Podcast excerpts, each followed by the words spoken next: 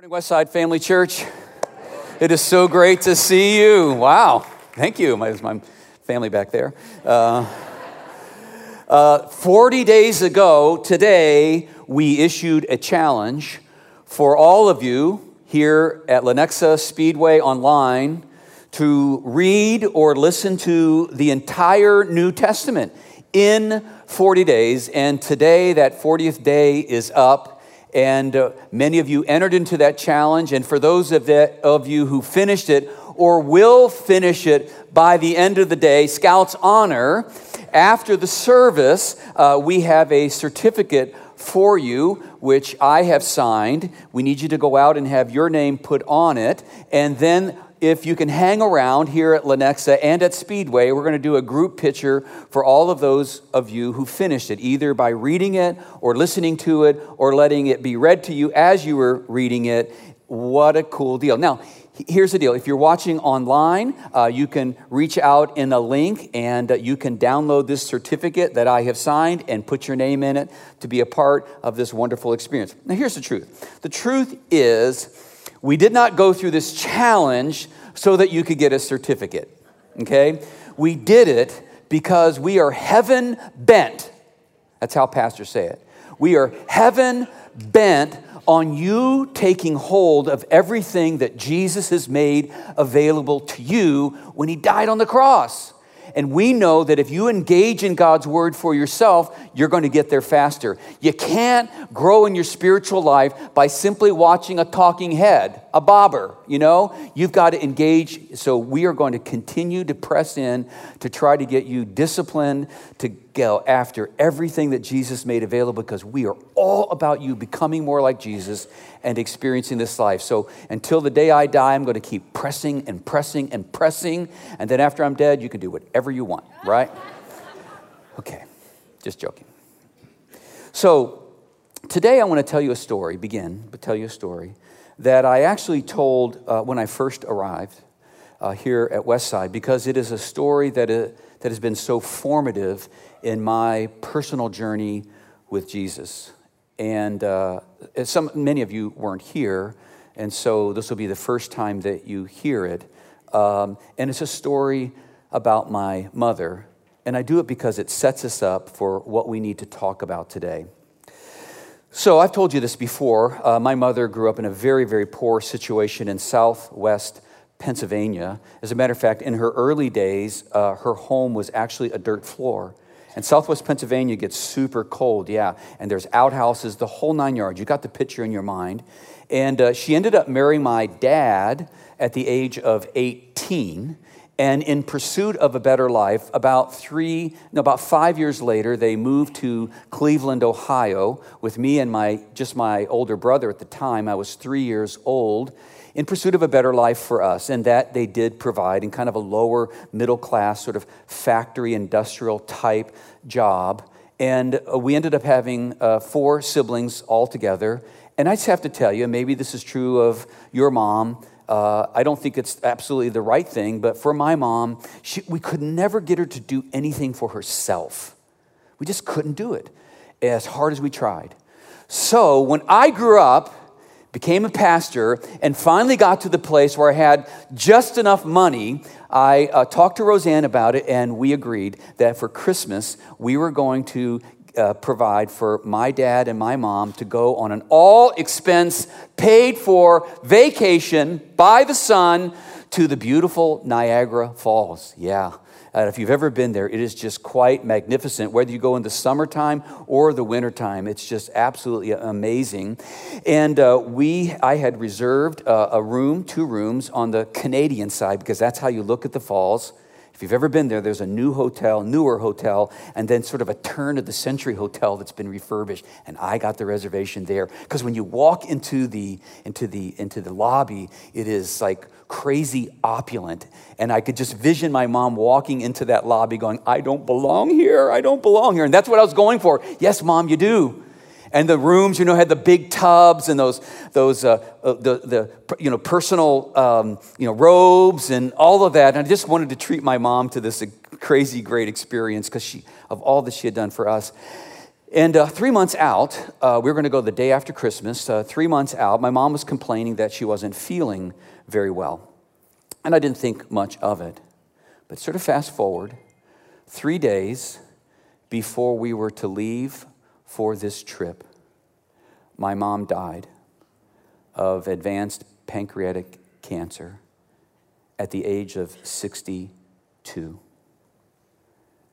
And uh, I was devastated on so many levels spiritually, personally, to lose my mom unexpectedly, and um, yeah, that I had missed doing this one thing for her by three days.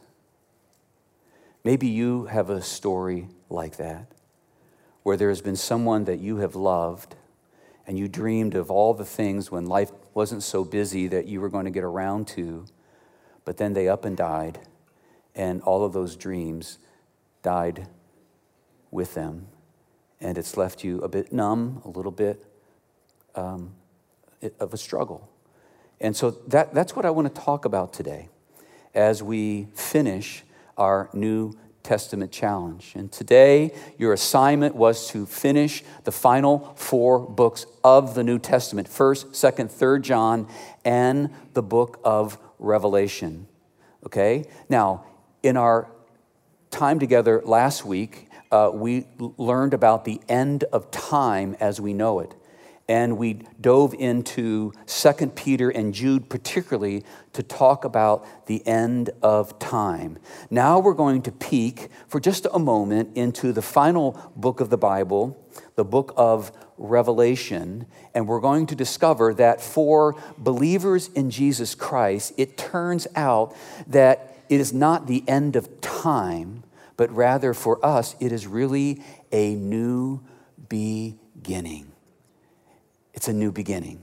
Now, the author of these final four books of the Bible is a guy named John. He wrote the final four books of the Bible, and when you were in, I think it was week seven, you took in a fifth book he wrote called the Gospel of John. Now, we know from history that almost all of the original apostles, like James and Peter and Paul, were all martyred for their faith. History tells us that Peter was hung upside down and that Paul was beheaded. And so most of them were martyred for their faith in Jesus Christ. But for John, the Roman Empire had a different strategy for him. They decided instead of killing him that they were going to exile him to a little island called Patmos. And the idea of exiling them, him there for the rest of his life would snuff out his influence. But nothing could be further from the truth because while he was on that island, he receives a vision from God, a 3D IMAG vision of what is yet to come.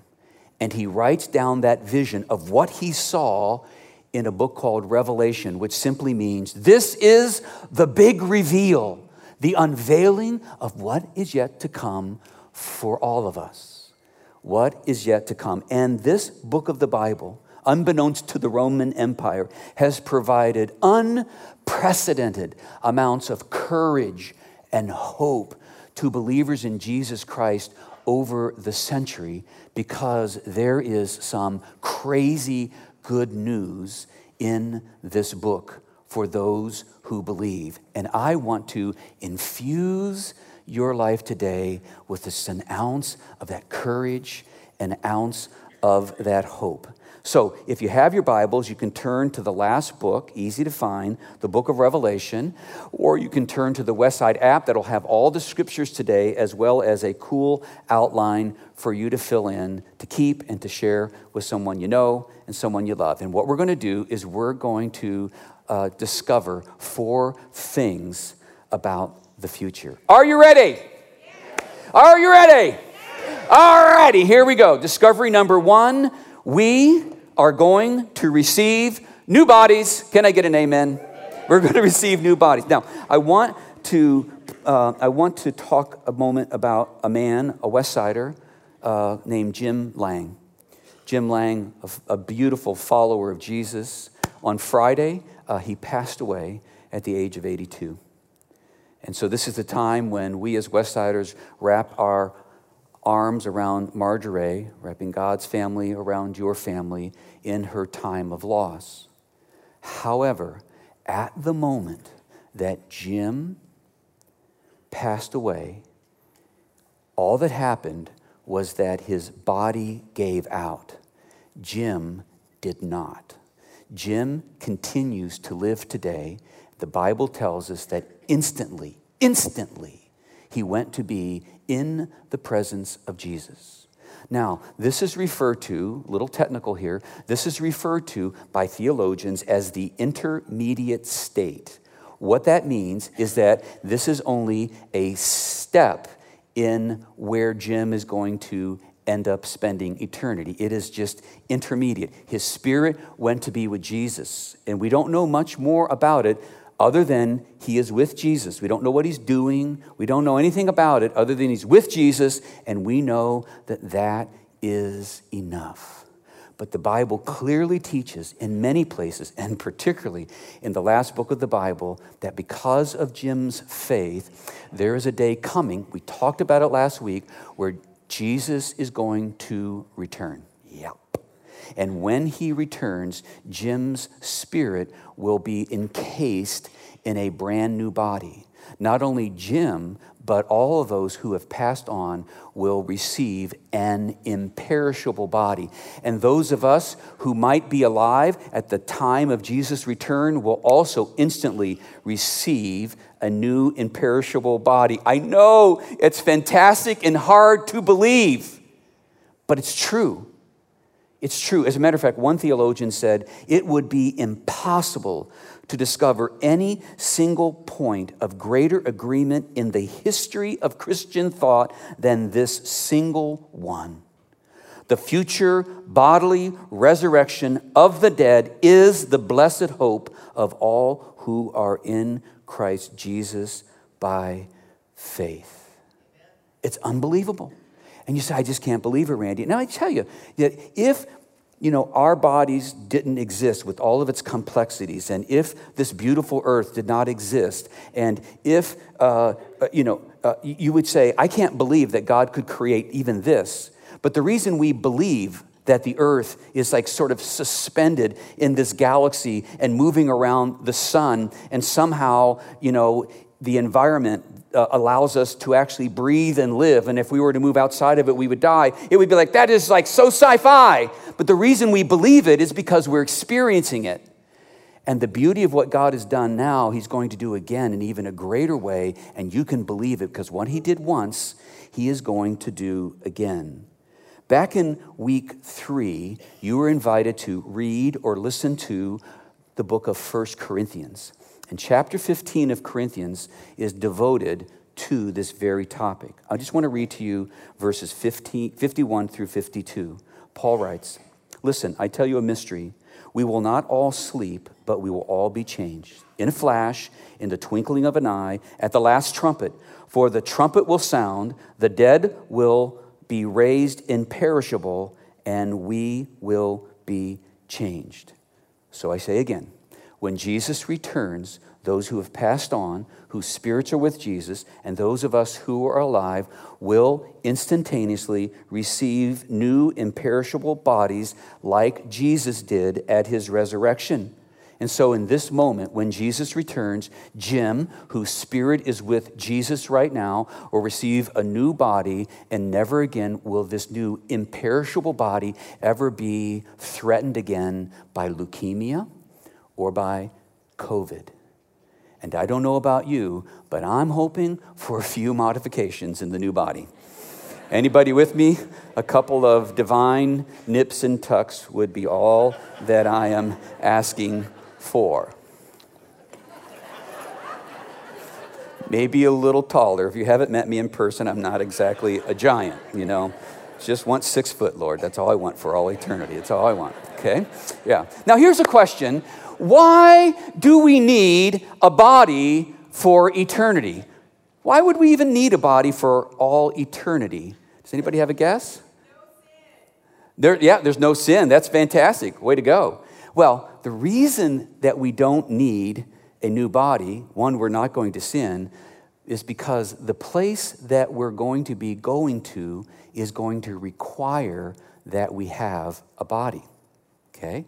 Now we're going to move out of the intermediate state to what's called in theology the final state.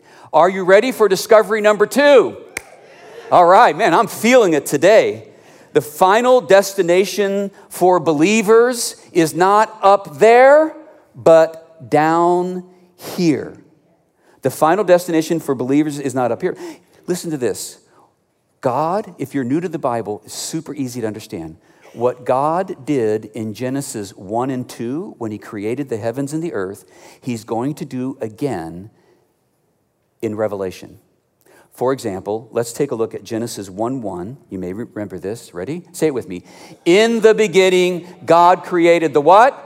The heavens and the earth. Now go to the last, last two chapters of the Bible. Revelation, I mean, Genesis 1 and 2, the first two chapters. Revelation 21, 22, the last two chapters.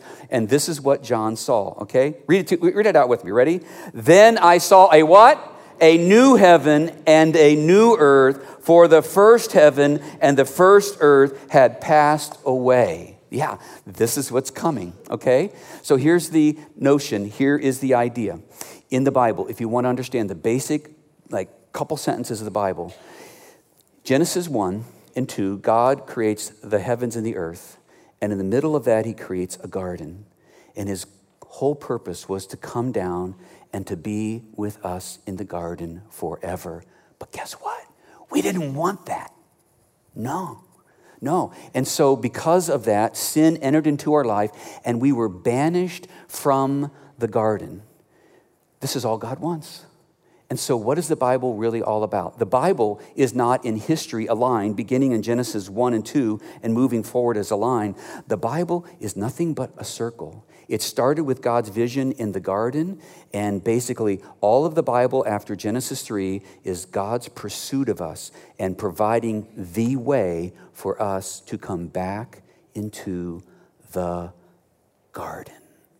That's what this whole story is about that those who want it and believe in it will one day get back to that place. This is what John is talking about. Maybe think of it this way when we die, we go up to heaven, but when Jesus returns, he brings heaven to earth, a new earth, and we are coming with him. Now, to me, that is plumb exciting.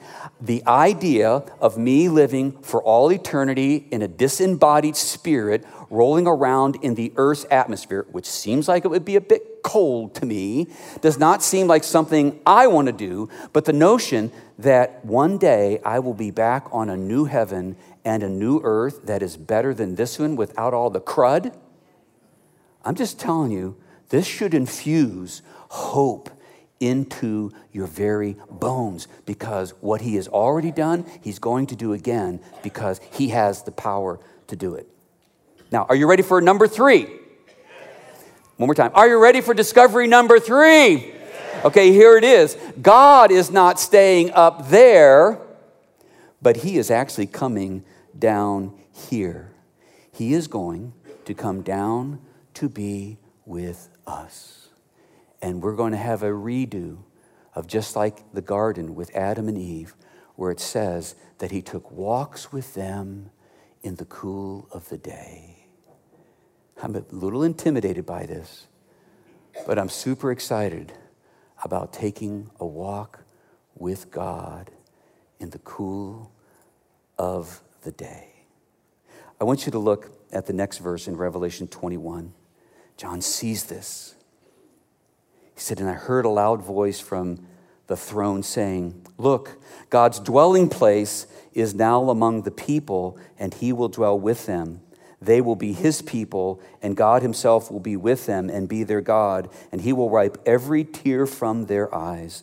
There will be no more death, or mourning, or crying, or pain, for the older order of things has passed away. Now, for me, I just want you to anticipate this. I want you to enter into the story with me here, okay? You're a believer and you are going to meet God. Okay? Now, for me, meeting Jesus, who is God, I've got kind of a conceptual idea of meeting Jesus because you know, he has a body like ours, right? But what's going to be really fascinating to me is to figure out which of the depictions of Jesus actually was right. You know, is it the blonde hair, blue eye Jesus? Is it, you know, which one it is? So I'm, I'm, I'm super excited about that, but I feel like I got kind of, kind of a concrete idea of what that may be.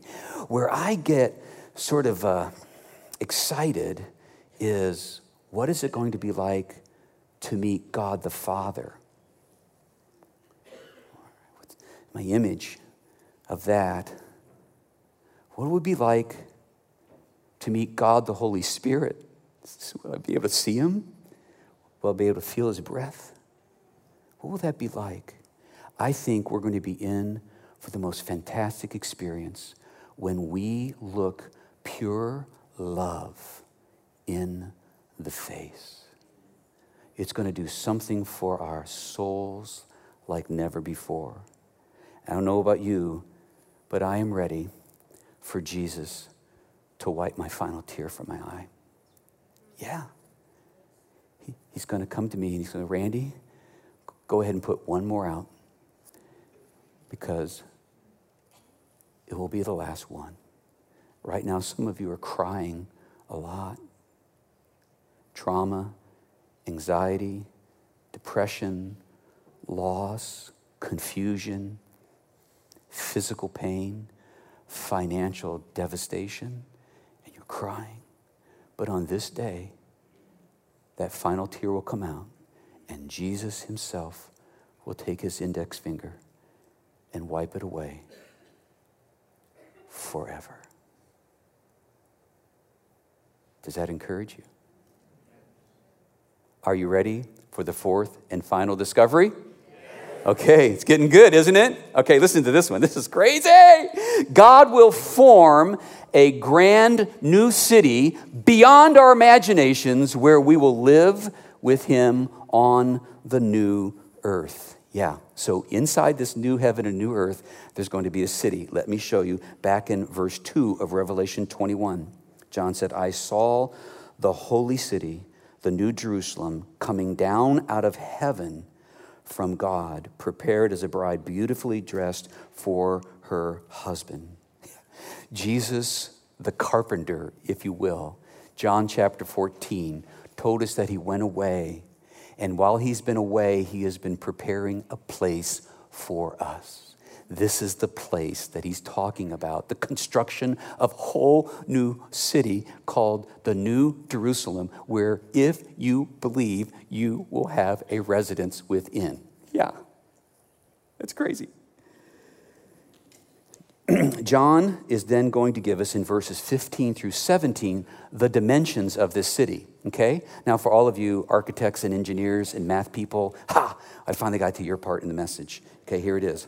The angel who talked with me, I love that. The angel who talked with me had a measuring rod of gold. Why, of course, to measure the city, its gates and its walls. The city was laid out in a square as long as it was wide.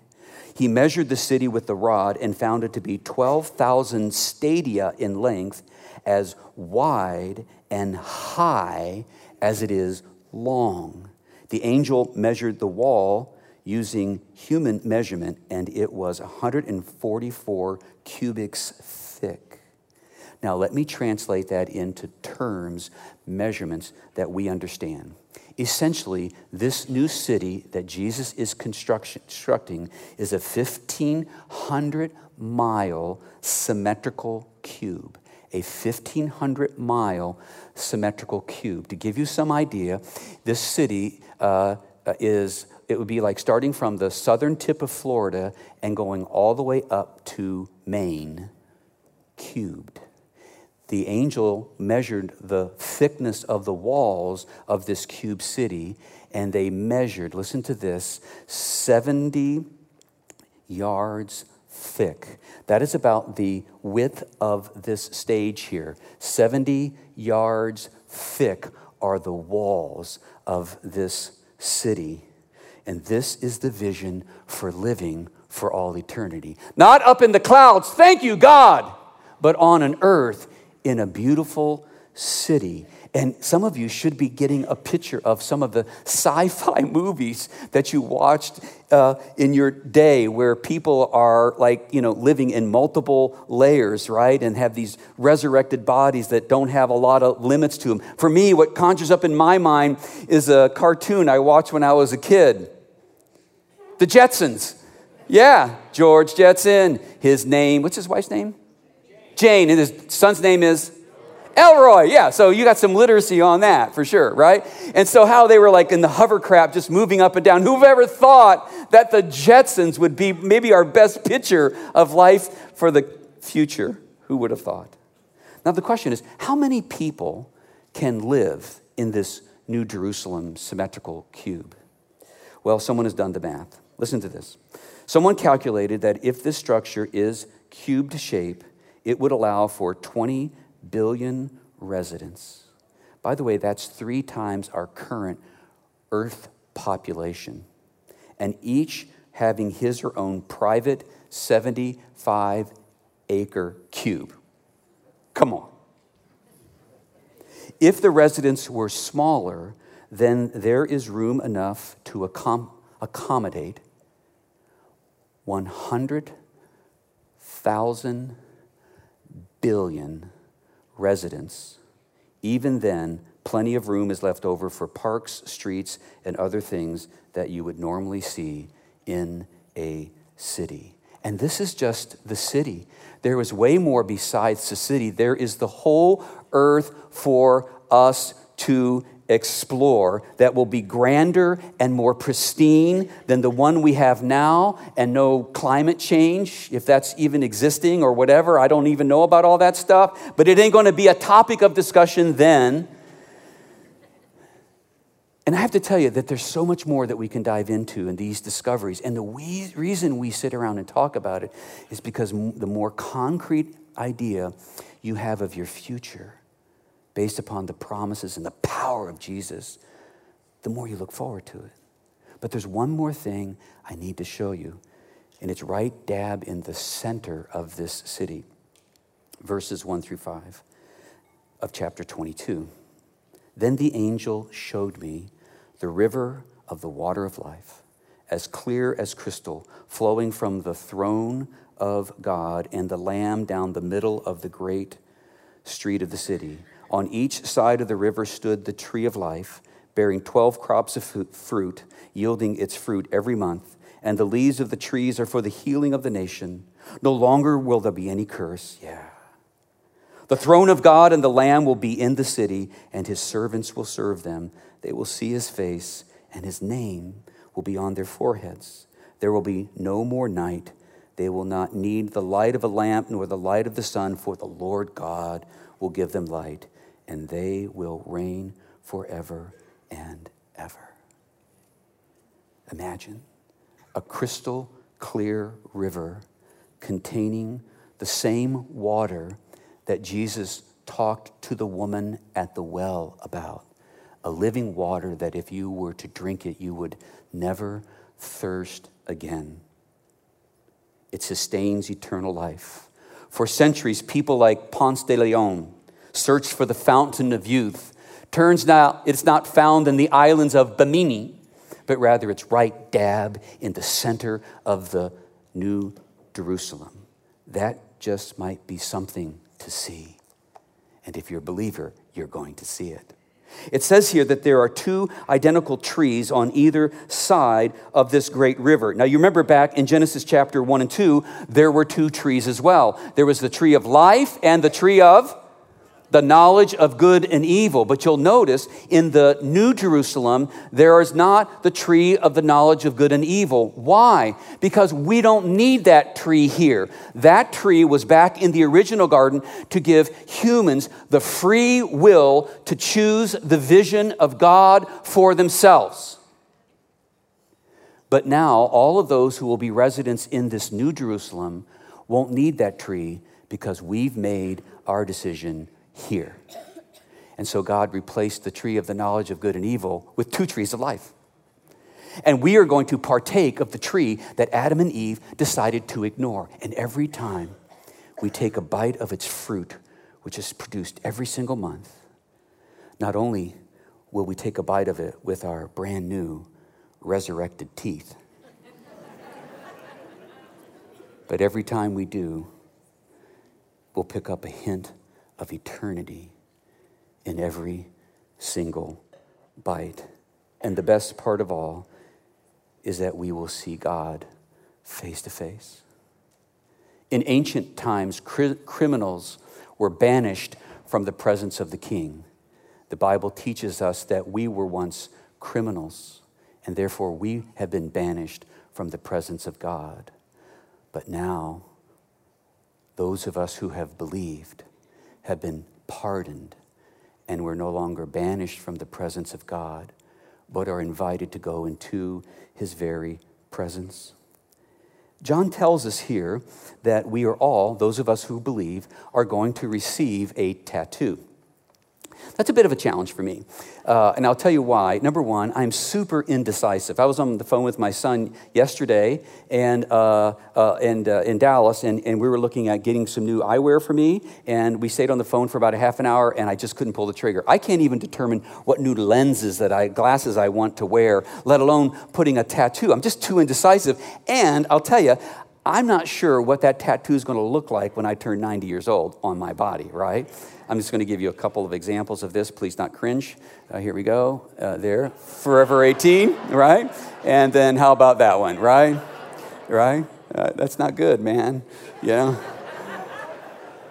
But here, I'm going to tell you, I am going to gladly take this tattoo on my forehead because, as crazy as it sounds, it's going to signify that I belong through the blood of Christ. Imagine with me this New Testament challenge. First of all, here's what we've learned new today Jesus is going to create a new heaven and a new earth. Don't miss this. Eternity's not up in the sky, it's down here on earth. Here is the testament. Here's what we declare. Here's what we testify to all who believe in this life will live eternally with God in the next. Yeah. You have to believe in this life, though. And so here's the challenge Have you made your reservation? Have you made your reservation? As I journey, as we've journeyed through the New Testament, it has become abundantly clear that it is God's desire that everyone would say yes. But he's not holding a cosmic gun to your head. It is apparent by the construction of the New Jerusalem that has the capacity of holding 100,000 billion people that he built it with the idea that everyone would say yes. But the reality is, not everyone does. But I hope that you do. So I ask you, have you made that reservation? You have to make it before you arrive. Do you understand?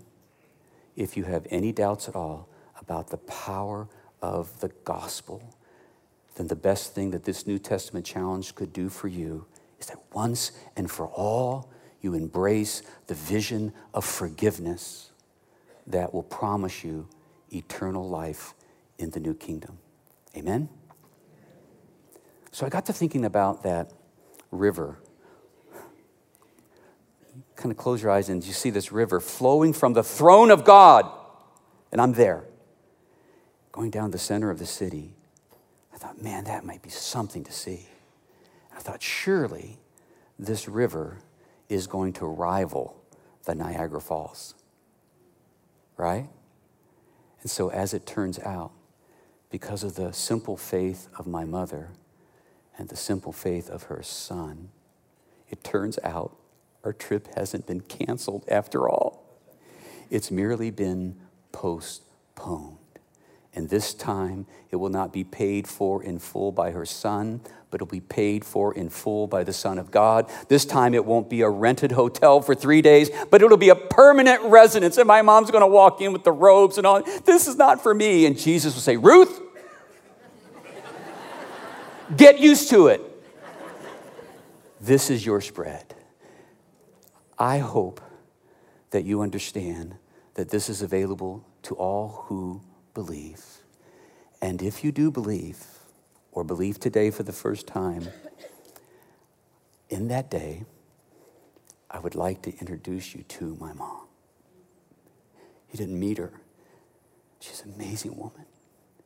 And I want to see her body again, so I'm going to need a few minutes without you to see her body not riddled with cancer, to see her whole again.